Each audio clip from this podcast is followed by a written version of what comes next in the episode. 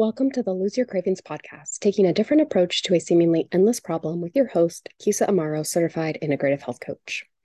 Welcome back, my friends. I'm Kisa Amaro, and I help ambitious women transform their negative body image and obsession with weight into body confidence so they can show up fully in their life and their career. And hey, if you would like more support in reducing your cravings or emotional eating so you can maintain a healthy weight for good, feeling control around food, then I invite you to schedule a complimentary call with me. On this call, I will share with you the exact blueprint you need to reduce your cravings for good. There is no obligation on the call, but if you would like to continue working with me, I would be happy to show you what that would look like. I only open up a few of these calls each week. So if you would like support in reducing your cravings and in your emotional eating, then head on over to the show notes and follow my calendar link to book a call. I'd love to chat with you.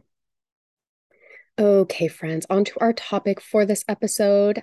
I am going to share with you all what I've learned from my overeating, from the process of healing my emotional eating, uh, my overeating, and healing my relationship with food. Um, sorry, I um, I'm still getting over a little bit of a cold, so I apologize for my little throat uh, coughs, whatever you want to call them, clearing my throat. now, if you all don't know my story, I struggled with overeating, binging, cravings, for decades. I grew up in an environment that emphasized a specific body type, which was a body type that I didn't have. So I began dieting, which basically meant that I was restricting calories, eating low fat in order to lose weight. Now, this restriction only led to overeating and binges. And this cycle went on for decades. And I can't believe I'm saying decades, but it's true, my friends. I kind of laugh about it now, but like looking back, I'm like, wow, that was a, a huge part of my life that I spent with this struggle. When all was said and done, I was left with a distorted view on food and my body. I used food to cover up unwanted emotions and I struggled with massive cravings. After trying all the things and all the diets, I knew I had to do something different being super restrictive with food and then binging on food and beating myself up for it was not working. I was going insane. I was trying the same thing over and over again, expecting different results. Now, yes, maybe the foods I restricted were different each time, but it was the same cycle of go on a diet and restrict food, crave the food I was restricting, and then eventually binge on food I was restricting, leaving me in a spiral of guilt and shame for overeating. Now, doesn't that sound fun? no. So I had to do something different. There's just came a time where I'm like, enough. Like, this is not working. I cannot spend the rest of my life doing this. It's exhausting. So I had to do something different.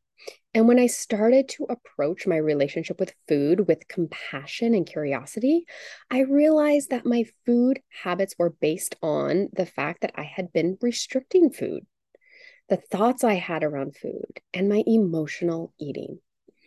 I shifted my mindset from shame and blame and feeling guilty for overeating to that of curiosity and compassion. When I did this, I found the path to reducing my overeating. I asked myself, what can I learn from this? Instead of, I can't believe you did this again. You're such a failure. And when I shifted to curiosity and compassion, I learned so much about myself, so much about my relationship to food and my relationship to myself. There are many things I learned from my overeating and the process I took to shift out of it. But I wanted to share five things I learned from this process of healing my emo- emotional eating. So you know that there is good in this process, right? That there is learning and growth in this process, that this process was not easy, but it was 100% worth it, right? So the first thing I learned um, was the reason why I was overeating, right? For such a long time, I just thought it was like, you know, I there was something wrong with me or I didn't have enough willpower or I just couldn't control myself. Right? I thought there was something inherently wrong with me, flawed with me. But through my self study and healing my relationship to food, I discovered two reasons why I was overeating. Number one, because I was restricting food and I was physically hungry, right? I just was not eating enough. And number two, because I was using food to cover up an unwanted emotion, an uncomfortable emotion. I was emotionally eating. I realized that I was stuck in diet culture. I believed that in order for me to lose weight, I had to eat less and exercise more. So I always was on some kind of diet. I was restricting food in an unhealthy way. This restriction would cause me to crave food, especially the ones that I restricted, like ice cream, cookies, bread, and chocolate, right? After a while, my cravings would get so intense, I would give in and eat all the food I was restricting, sending me into a binge. So, what if I stopped restricting food and learned how to eat food in moderation? Right? I learned how to eat ice cream in moderation, chocolate chip cookies in moderation. And yes, it was scary, but that's what I did. That's what I had to do. I learned how to eat ice cream in moderation, to let go of the scarcity of foods, to know that they were always available. And guess what? That made me crave them less. When I knew that they were just available available to me at any time and I didn't have to feel guilt or shame around eating it, my cravings reduced. I didn't have that scarcity mindset. Now, going back to the other reason I was overeating was because I was using food to buffer or numb myself from uncomfortable emotions. I was an emotional eater. It took me a while to realize this because I was so out of tune with my emotions. And the habit loop was delegated to my lower brain and would just happen automatically that I didn't realize I was eating ice cream because I was lonely. I just thought I had an intense craving for it. And that I did. I craved sweets because I didn't want to feel lonely or stressed or agitated. And therefore, I ate food to cover up the unwanted feeling. So I had to figure out how to process my emotions in a healthy way that didn't include food and not just process my uh, emotions, but I had to like get in touch with them. I had to better understand them. Right. And that's what I did. I used tools to help me understand, process, and allow my emotions in a healthy way so that I didn't overeat. Next, I learned that I had a poor relationship with food, that I saw foods as good and bad, and that was creating a restrict binge cycle for me. And that this is not normal, my friends, or a healthy way to look at food. I totally thought it was normal. I thought everybody looked at food this way, but it's not. I saw ice cream and chocolate as bad. And when I would eventually give in and eat it, I would think that I was a bad person, that I had done something wrong, that this was something I was ashamed of. And the same was true for when I ate good foods like salads or broccoli. I would think that I was good, that I was doing it right, and that I was worthy, right? I was worthy because I ate broccoli today? I believe that I believed that my worth was based on what I ate. If I ate good food, I was worthy. And if I ate bad food, I wasn't wor- worthy. And this is not healthy, my friends. So I had to let go of the idea that food is good or bad. I had to see all foods for what they truly are molecules put together that give our bodies fuel. Right? They fuel our bodies, they give our bodies energy. That's all. Food is just food. It's not inherently good or bad. It just is. Now I eat ice cream without feeling guilty. I don't see it as a bad food or good food, but just as food.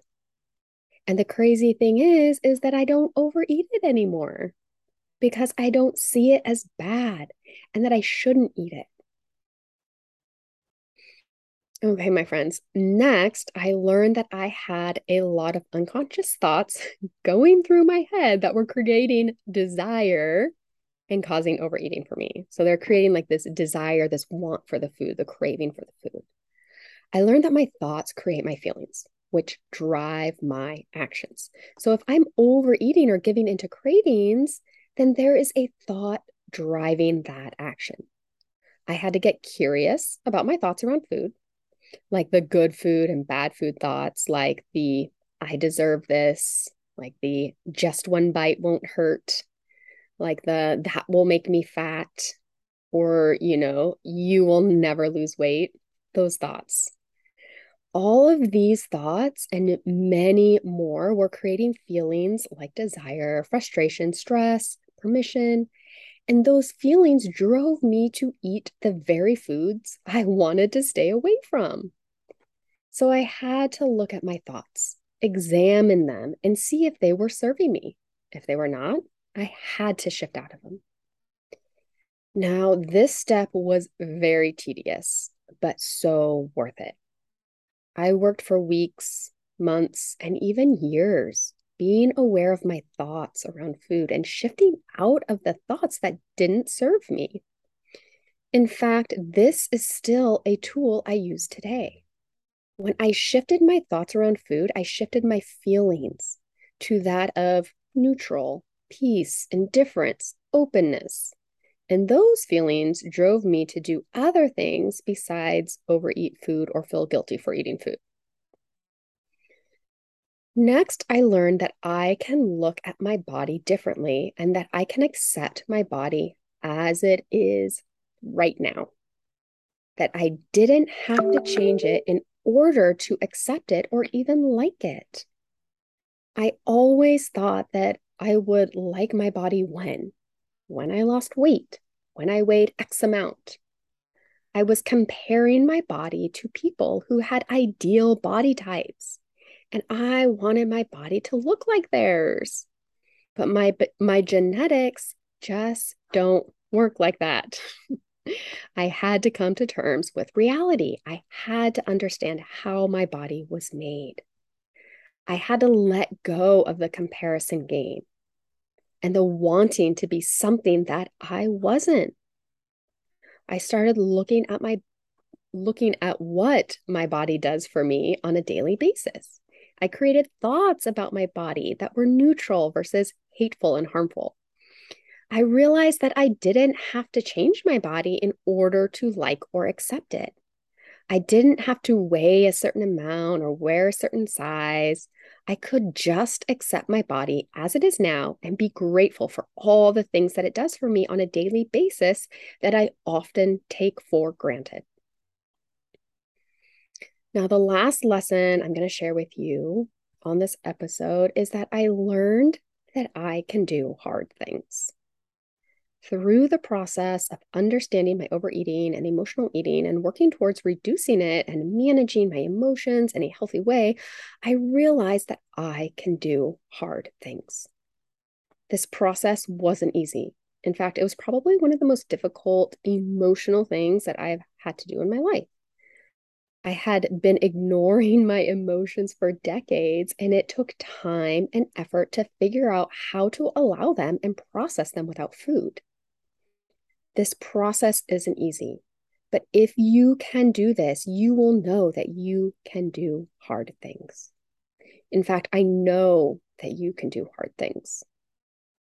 And this will bleed into other areas of your life, into relationships, into your work or career, into physical goals and your spiritual journey. You will understand and realize that you can do hard things. If you can conquer your emotional eating, you can do anything. I have worked on my overeating and emotional eating. Um, I understand it now, and I know how to process and allow my feelings without using food. And if I can do that, if I can work through this process and go through the discomfort that that takes, I know I can do hard things. Okay, my friends, this is all I have for you today. I hope that by talking about my story and what I've learned from the process of reducing and healing my emotional eating, that you can find a glimmer of hope or a spark of inspiration to face your emotional eating, to get curious about it and face it once and for all. If you like what you heard on this podcast, I invite you to head on over to iTunes and leave an honest review. This helps us show up higher on the search results, and therefore we can reach and help more people. Or better yet, share this episode with somebody who you think would benefit from it. I'd greatly appreciate it. And join me for my next episode where I share with you the four steps to addressing and healing your emotional eating. You will not want to miss this, my friends. Until next time, bye.